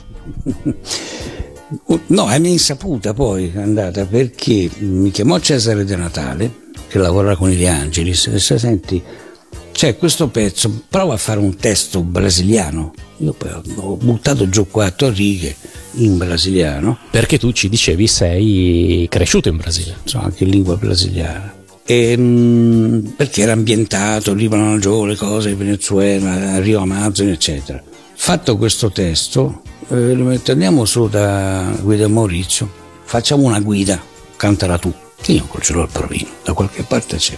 Poi ehm, successe che mi- disse, "Gua- guarda, i produttori hanno scelto la lingua ispanica, in effetti era meglio, perché il Brasile è uno, l'ispanica è... C'è la, mm, una ragazza ha fatto, Juanita, ha fatto un test in spagnolo. Vieni su, lo vieni a cantare. Va bene, lo faccio lì, metto la guida. Dopo, dopo un po' di giorni, cioè, senti, vieni su, andiamola a finire perché rimani tu, come, come siete impazziti. No? Se no non c'è tempo, adesso non mi ricordo perché non c'è tempo, non si può fare, lo finisci tu, lo fai tu. E così è andata. Quindi hanno usato contro di te la classica frase non c'è tempo. Sì, sì, non c'è tempo, eh, succedeva spesso, no, no, va bene così. Anche perché forse avranno detto a tanto, dov'è sto coso? Dov'è sto film? Non farà mai niente. Come succedeva spesso con le siga, forse quello è l'uomo tigre, dice, "Vabbè, ma dov'è questo? Ecco. Oh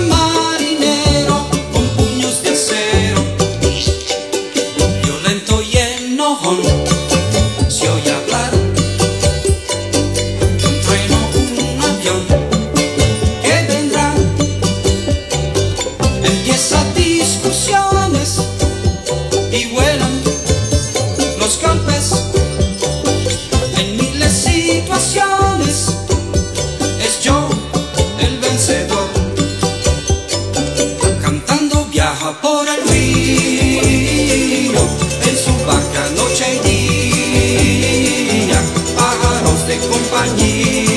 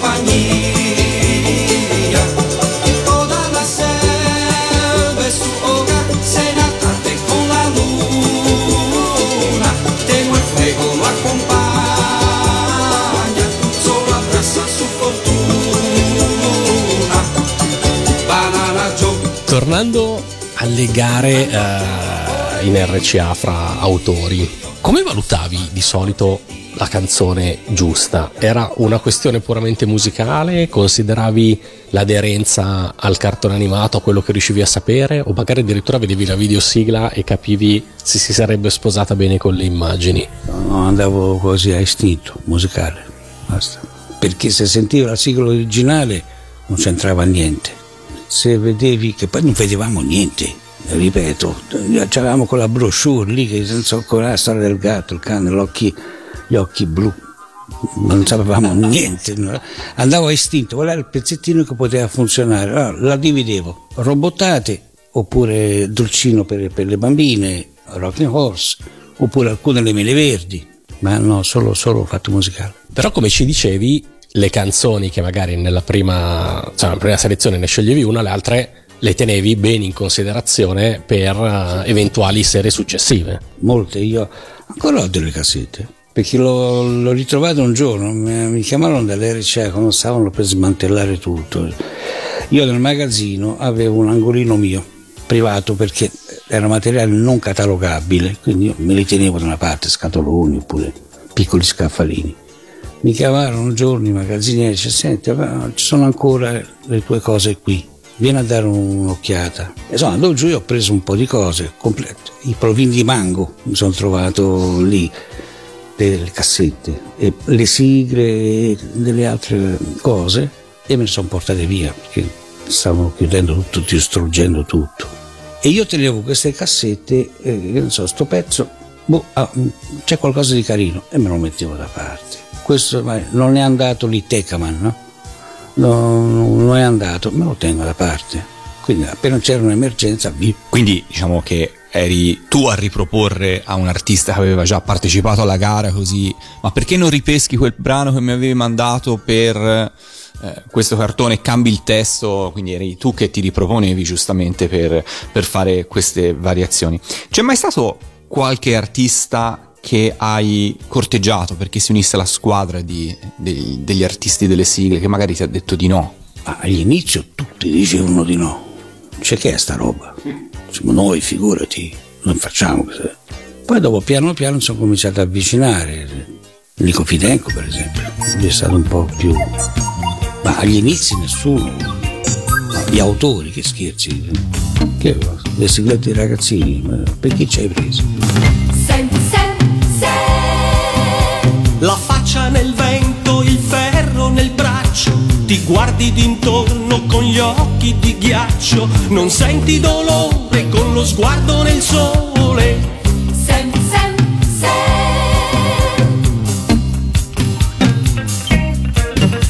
Tu vai più veloce persino di un lampo, se tu lo decidi nessuno ha più scampo, chi mai può fermare, chi mai può schiacciare.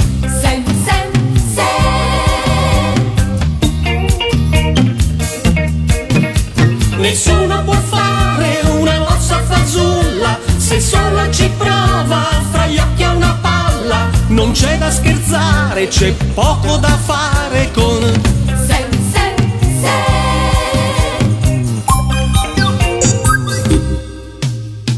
contro la luce del sole, del sole morente.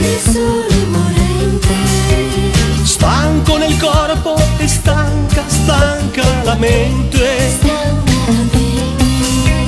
Solo il rumore dei passi, il rumore del vento. Come frontiera ai confini, i confini del mondo. Solo al tramonto sei. Se mi vedendo sei. La faccia nel vento, il ferro nel braccio, ti guardi intorno con gli occhi di ghiaccio, non senti dolore con lo sguardo nel sole. Sem, Chi mai può schiacciare? sem, Chi mai può fermare? sem,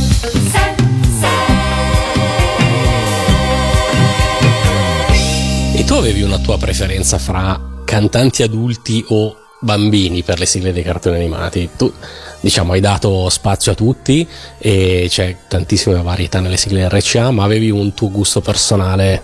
No, no. Avevo quando c'erano da fare certo tipo di sigle, chiamavo molto spesso Daghi, proprio per il tipo di voce che aveva, il gruppo era bravo, veloce, ma mm, no, quando capitava, appunto la fretta, fai cantare questo, cantala tu. Eh, non mi ricordo chi è stato un altro che- a cui ho detto cantala tu. Ah, Ken eh, eh, Maioli. Cantala tu. A chi la facciamo fare? Eh, Cantala tu. Mai, mai scorderai l'attimo, la terra che tremò, la via si incendiò e poi silenzio. E gli avvoltoi sulle case sopra la città senza pietà. Chi mai fermerà la follia che nelle strade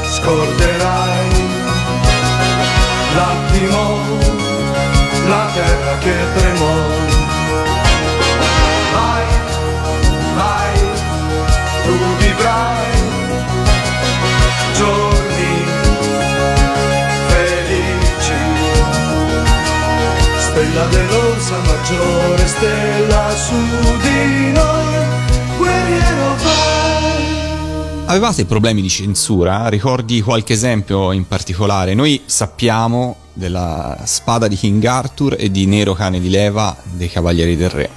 La spada di King Arthur che iniziava con eh, Evviva il re, evviva il re. Nero cane di leva non ricordo, forse aveva delle bombe sotto, aveva comunque degli effetti e è stato addirittura rifatto il testo. Avete mai avuto delle richieste di no, c- questo pezzo deve essere rivisto da un punto di vista proprio di censura? No, che io sappia no. Magari sia successo, queste cose le- se le risolveva Anselmo, ma, ma non mi ricordo io. Censura a parte, alcune sigle forse contengono qualche doppio senso. Sto pensando, vabbè, soprattutto alla canna fatta di magia di Sanpei, ma non credo che sia l'unico. Questo era un gioco che magari avveniva anche questo un po' a tua insaputa e poi a un certo punto te ne accorgevi. Cosa, co- come funzionava? Assolutamente no, infatti spesso scherziamo con Lucio, la canna fatta di magia, poi eh, fiocco di nuvola, miscia, fiocco di nuvola, ma assolutamente no, Lucio è un puro, veramente un puro. No, no, non c'era nessuna, era- erano casuali. Quindi tu stai addirittura solvendo la canna fatta di magia. Pensi che Lucio n- non avesse in mente nessun doppio senso? Assolutamente, assolutamente, anzi, quando glielo dicevamo, eh, ma come siete voi, sempre ben, malpensanti, non è vero niente, anzi si arrabbiava pure. Sanpei, Sanpei, pescatore, grandi orecchie sfantola, sorriso di sole.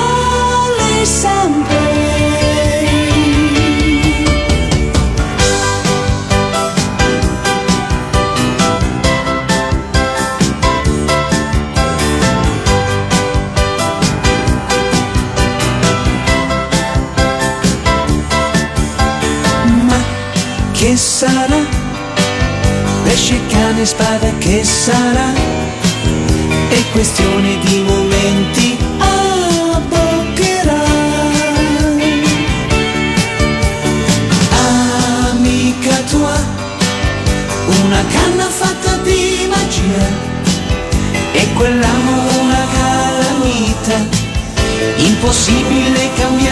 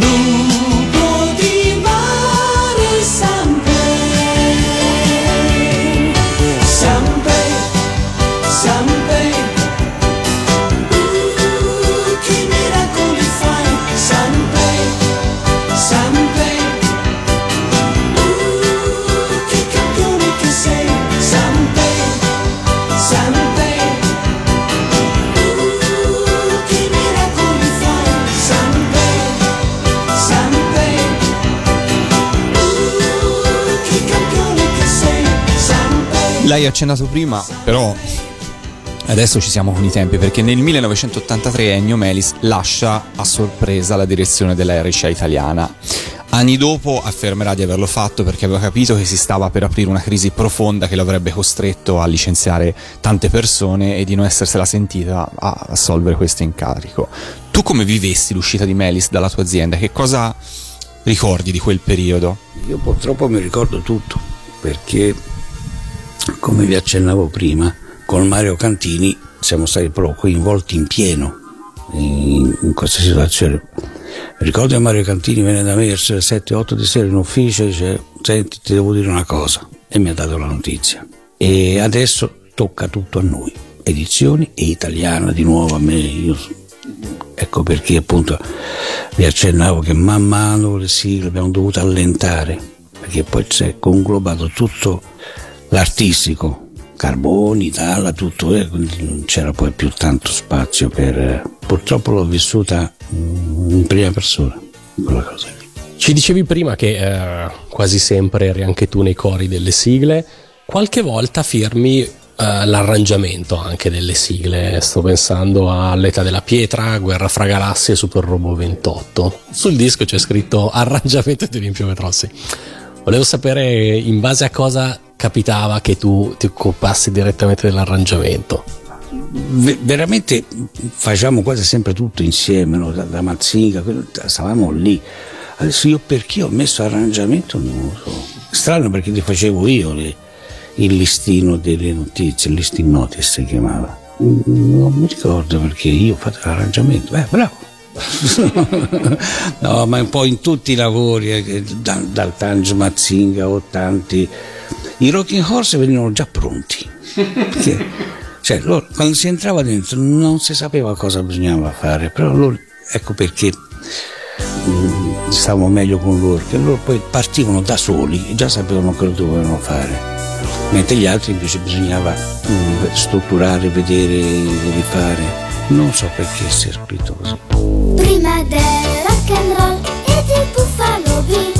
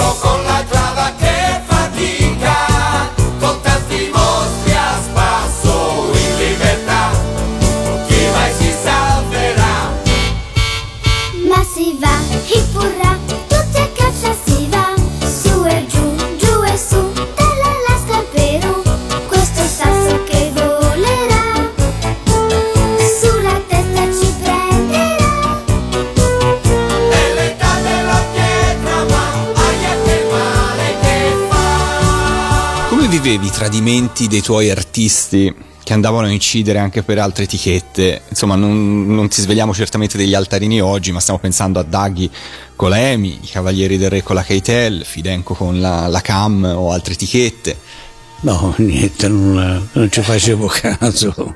Beh, ragazzi, noi mh, la spada di King Arthur l'abbiamo fregata ad altri perché era Vicky il vichingo, no? Quindi no, no, ma c'era spazio per tutti. Dove Daghi me lo diceva, dove mi pagano io vado perché lui non c'era un contratto di esclusiva, quindi, ma no, niente di, di Siamo nel 1984. Musica e Dischi dedica uno speciale alla musica per bambini che arrivano in quel periodo a toccare un fatturato che oscilla fra i 10 e i 15 miliardi delle vecchie lire in totale. Fra le musiche per bambini ovviamente rientrano al pieno titolo anche le sigle dei cartoni animati.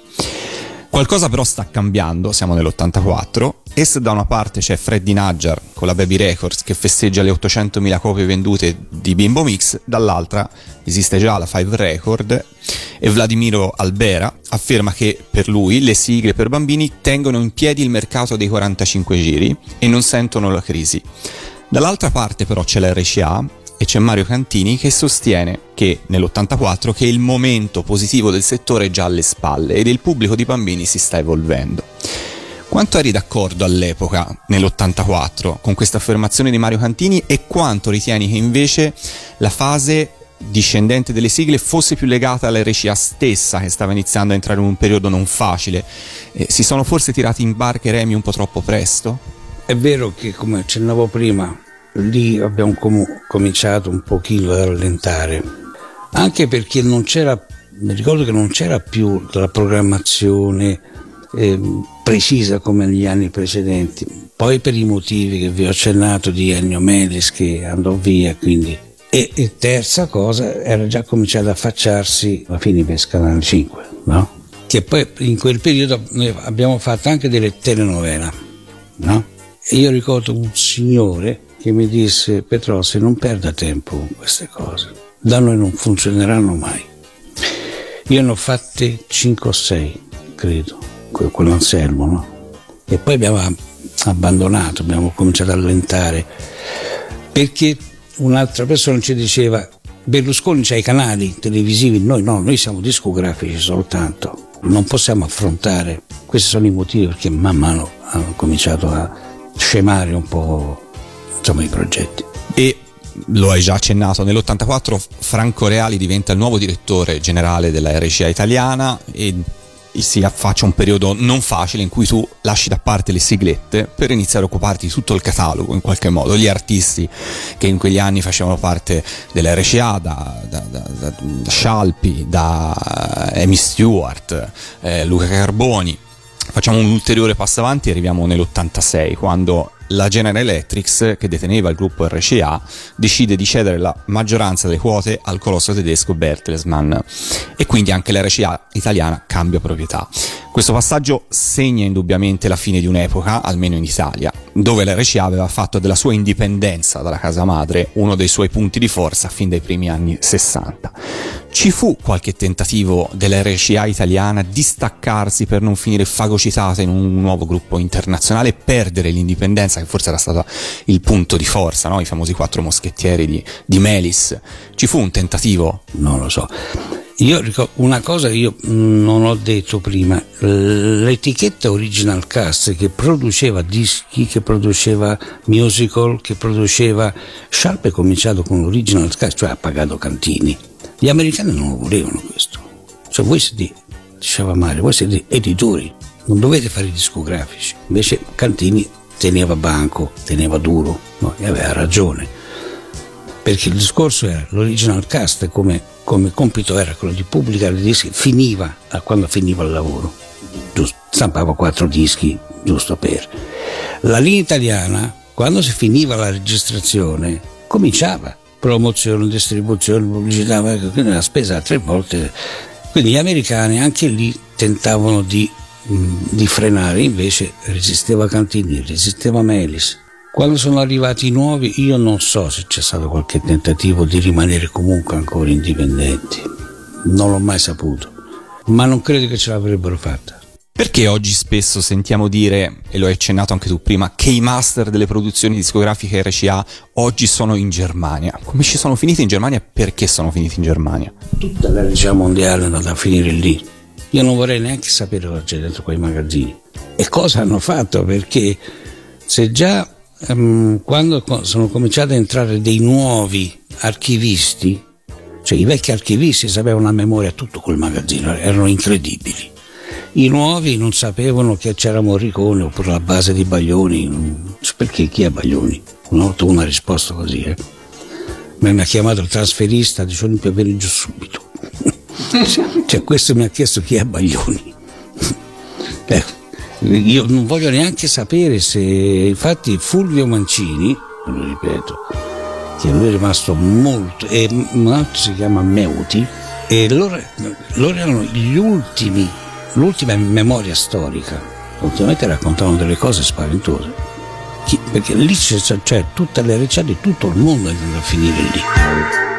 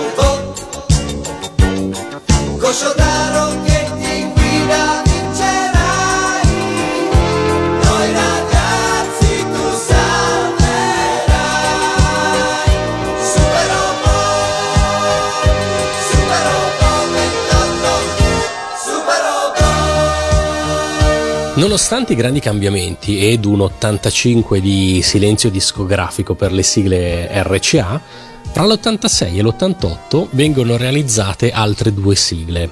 Una che resterà a lunga inedito su disco e su CD, ma di grandissimo successo, l'abbiamo già nominata prima, che è Il Guerriero. L'altra pubblicata su 45 giri, ma sicuramente meno fortunata, Io sono Calimero.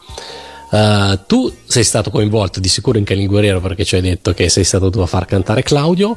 Sei stato coinvolto anche nella sigla di Calimero. Cosa ricordi di queste due ultime sigle? Tra l'altro uscì come original cast, il 45 giri è inconfondibile giallo dell'original cast. Sì, sì, no, non ricordo più niente di questo qui. Di Ken eh, era già stato fatto prima, stava lì in cantiere se non sbaglio, qualcosa del genere, è usci- è uscito molto dopo. E era quel periodo di trapasso che magari il buon Anselmo era rimasto con una sezione lì, io ormai ero passato di là, quindi non ricordo molto tante cose. Anzi, neanche sapevo che Ken era uscito così tardi. Eh, sì, perché la serie è arrivata così tardi, quindi forse era nel cassetto. Ma nessun tentati- nessuna tentazione di pubblicare un 45 giri nell'86? Mm, No, non ci, non ci pensava più nessuno. Ma se- eh, io adesso no- non ricordo, forse lo dovrei avere questo foglio, ma è una decina. Sono una decina di Gigi la trottola, può essere. Gigi la trottola dei cavalieri, quella è uscita, è, uscita per la Durium, non so se... Sto sbagliando qualche altra cosa. Che, che stavano lì una decina tra cui Gingosa, Guesluger, credo Ken, mm, le altre non, non ricordo. Ma tipo Nino il mio amico ninja all'inizio non era uscito nessuno che è dei cavalieri poi è uscito su CD ma nel 94 quando nel 94 sono arrivati i CD di Tivulandia e quindi 94 CD di Tivulandia c'è un, um, un momento nel 94 di piccolo rinascita, revival, non saprei neanche come chiamarlo, delle sigle di cartoni animati RCA. Da un lato escono queste raccolte che pubblicano per la prima volta sigle rimaste inedite come Nino mio amico ninja, dall'altro c'è anche Sonia che canta canzoni scritte da te e da Lucio che diventano sigle su Super 3. Cosa succede nel 94? No, nel 94 eh, mi chiamano, io già non stavo, ero andato via nel 93, però avevo tre anni di consulenza, ancora mi chiamano, c'è, c'è questa trasmissione qui a Roma, eh, sarebbe da fare un po' di due o tre pezzetti perché come sigle o per i balletti, se non mi ricordo bene. Ovviamente mi metto lì, eh, avevo questo pezzettino, ho chiesto a un amico mio, Stefano Cenci, no? Dico, senti un po', cioè così dobbiamo- ci dobbiamo inventare un po', un po' di pezzi, ne abbiamo fatti tre. Chi chiamo per fare il testo? Dite un nome a caso. Della serie, cosa dobbiamo fare? Non lo so. Bisogna fare un- una ninna nanna per una buona notte. Dice Olimpio, senti, ma tu dopo tanti anni, bla bla bla bla, bla", e ha inventato un capolavoro. Cioè i pesci rossi sbadigliano, ragazzi, non avevo mai sentito in vita mia. E poi è stato carino fare cantare a questa ragazza Sonia, perché lei non cantava assolutamente, poverina tremava. E invece no, va benissimo così. No, stato, mi hanno chiamato, pensaci tu. Notte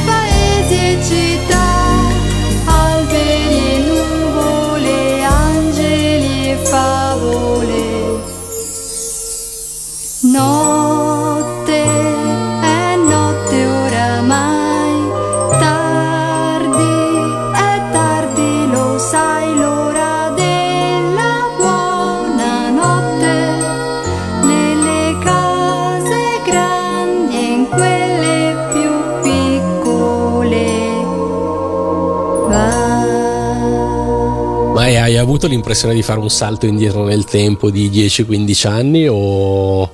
oppure no? No, perché in fondo, parte il problema, io mi divertivo. Come ho detto a una persona un giorno, io andare in studio ormai con, insomma, per dire, non Morandi o quello, io mi annoiavo, era sempre uguale. Invece con, con le sigle entravi dentro lo studio, non sapevi cosa succedeva. Il- La Mazinga, per esempio, quel sequencer che sta lì, quello è fatto a mano da Paolo Rustichelli. L'ho rallentato semplicemente poco il nastro per- perché sennò poi si sentiva e poi ha dei pezzi quello è fatto a mano dal Times Jazz Sequencer ma, ma Mazzini era tutto fatto a mano io lo minacciavo eh. se non ce la fai era più divertente A proposito di Lucio Macchiarella, c'è un bellissimo sito realizzato da lui, ma anche con qualche tuo contributo, che si chiama Rocking Horse, i sogni e i giorni, eh, che è una miniera di materiale fantastico, si va da ricordi, foto, appunti. Alcuni dei provini di cui ogni tanto hai accennato sono stati messi a, a disposizione su questo sito. Come come- come è nato questo sito? No, quello era uno scherzo che con lui avevamo cominciato a dire, senti Lucio, mettiamo insieme un po' di pezzi, pensa che questo, quello, quell'altro. Lui, stando a casa, voleva fare un racconto, un qualcosa, un libro, no? E ho cominciato a prendere il materiale. Poi dopo ho abbandonato, era un gioco per noi. Un giorno lui mi chiama e dice, senti, io lo voglio pubblicare. Pubblicalo, tutto qui. Non- era un gioco tra me e lui, ho chiamato Daghi. Ah, avevo chiesto a Mike Fraser di fare delle versioni, quello invece è una cosa che mi sarebbe piaciuto fare. Una versione diversa delle sigle, fatta in maniera chill music, no? È una, ce n'è una che ha fatto un capolavoro, ha fatto Lulu in maniera tipo Buddha Bars, stupenda.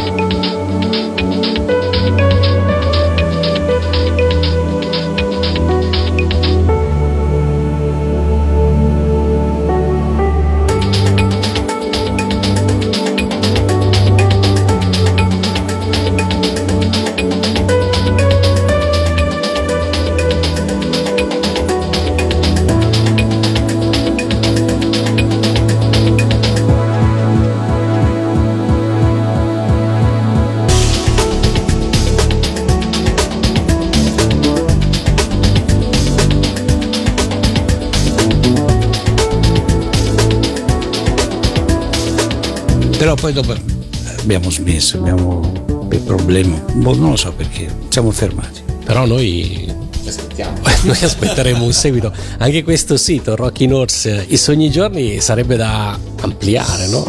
Anche perché pa- parla di una. Io dicevo Lucio, ma tu pensa che allora, eh, cioè, tu pensa che questi ragazzi adesso ci sono tre generazioni qui, non eh, i piccoli, appunto da Sonia mi è venuta fuori anche un'idea, perché io vedevo che quel pezzettino lo cantavano sia le nonne di 60 anni, sia le mamme e sia i bambini. Cioè, incontravo delle signore e mi dicevano io ancora lo canto a mia bambina di 5 anni, 4 anni. E dico perché non buttiamo giù un'idea a fare un, so, un po' di ricordi di chi, chi lo sa, servono cose belle.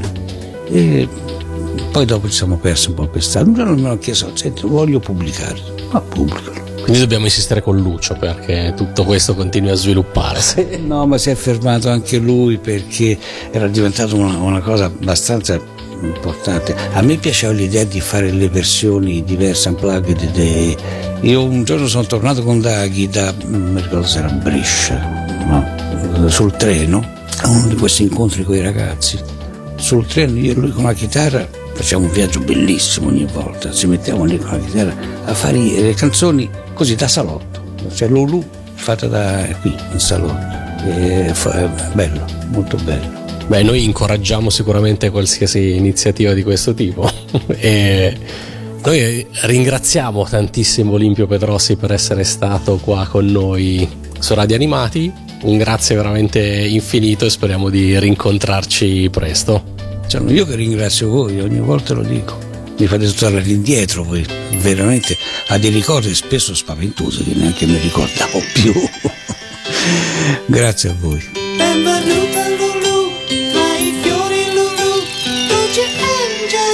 Sei tu con quel gatto follia e quel cane magia in allegra compagnia.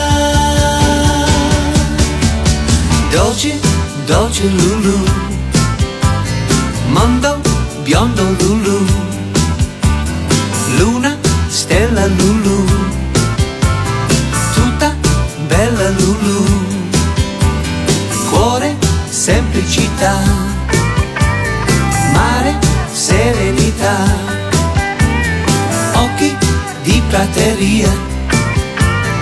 Bocca senza bugia.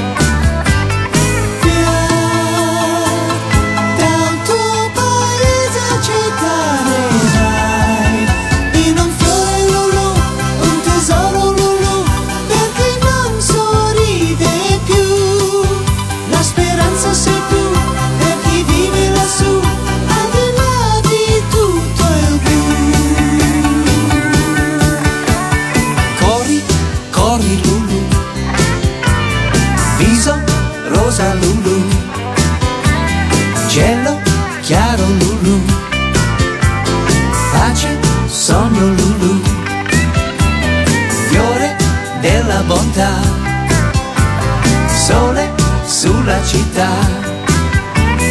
Canto di poesia, vento che scappa via.